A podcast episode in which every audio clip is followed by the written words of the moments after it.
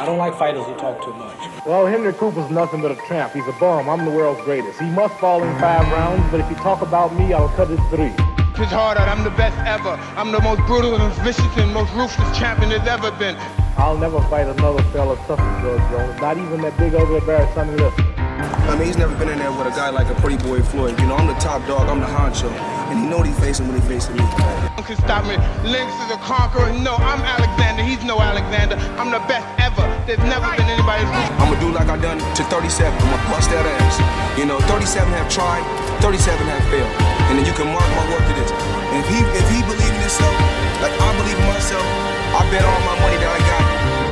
I'm Sonny Liston. I'm Jack Dempsey. There's no one like me. I'm from Nairclaw. There's no one that can match me. My style is impetuous. My defense is impregnable. And I'm just ferocious. I want your heart. I want to eat his children. Praise be to Allah, Allah. Allah.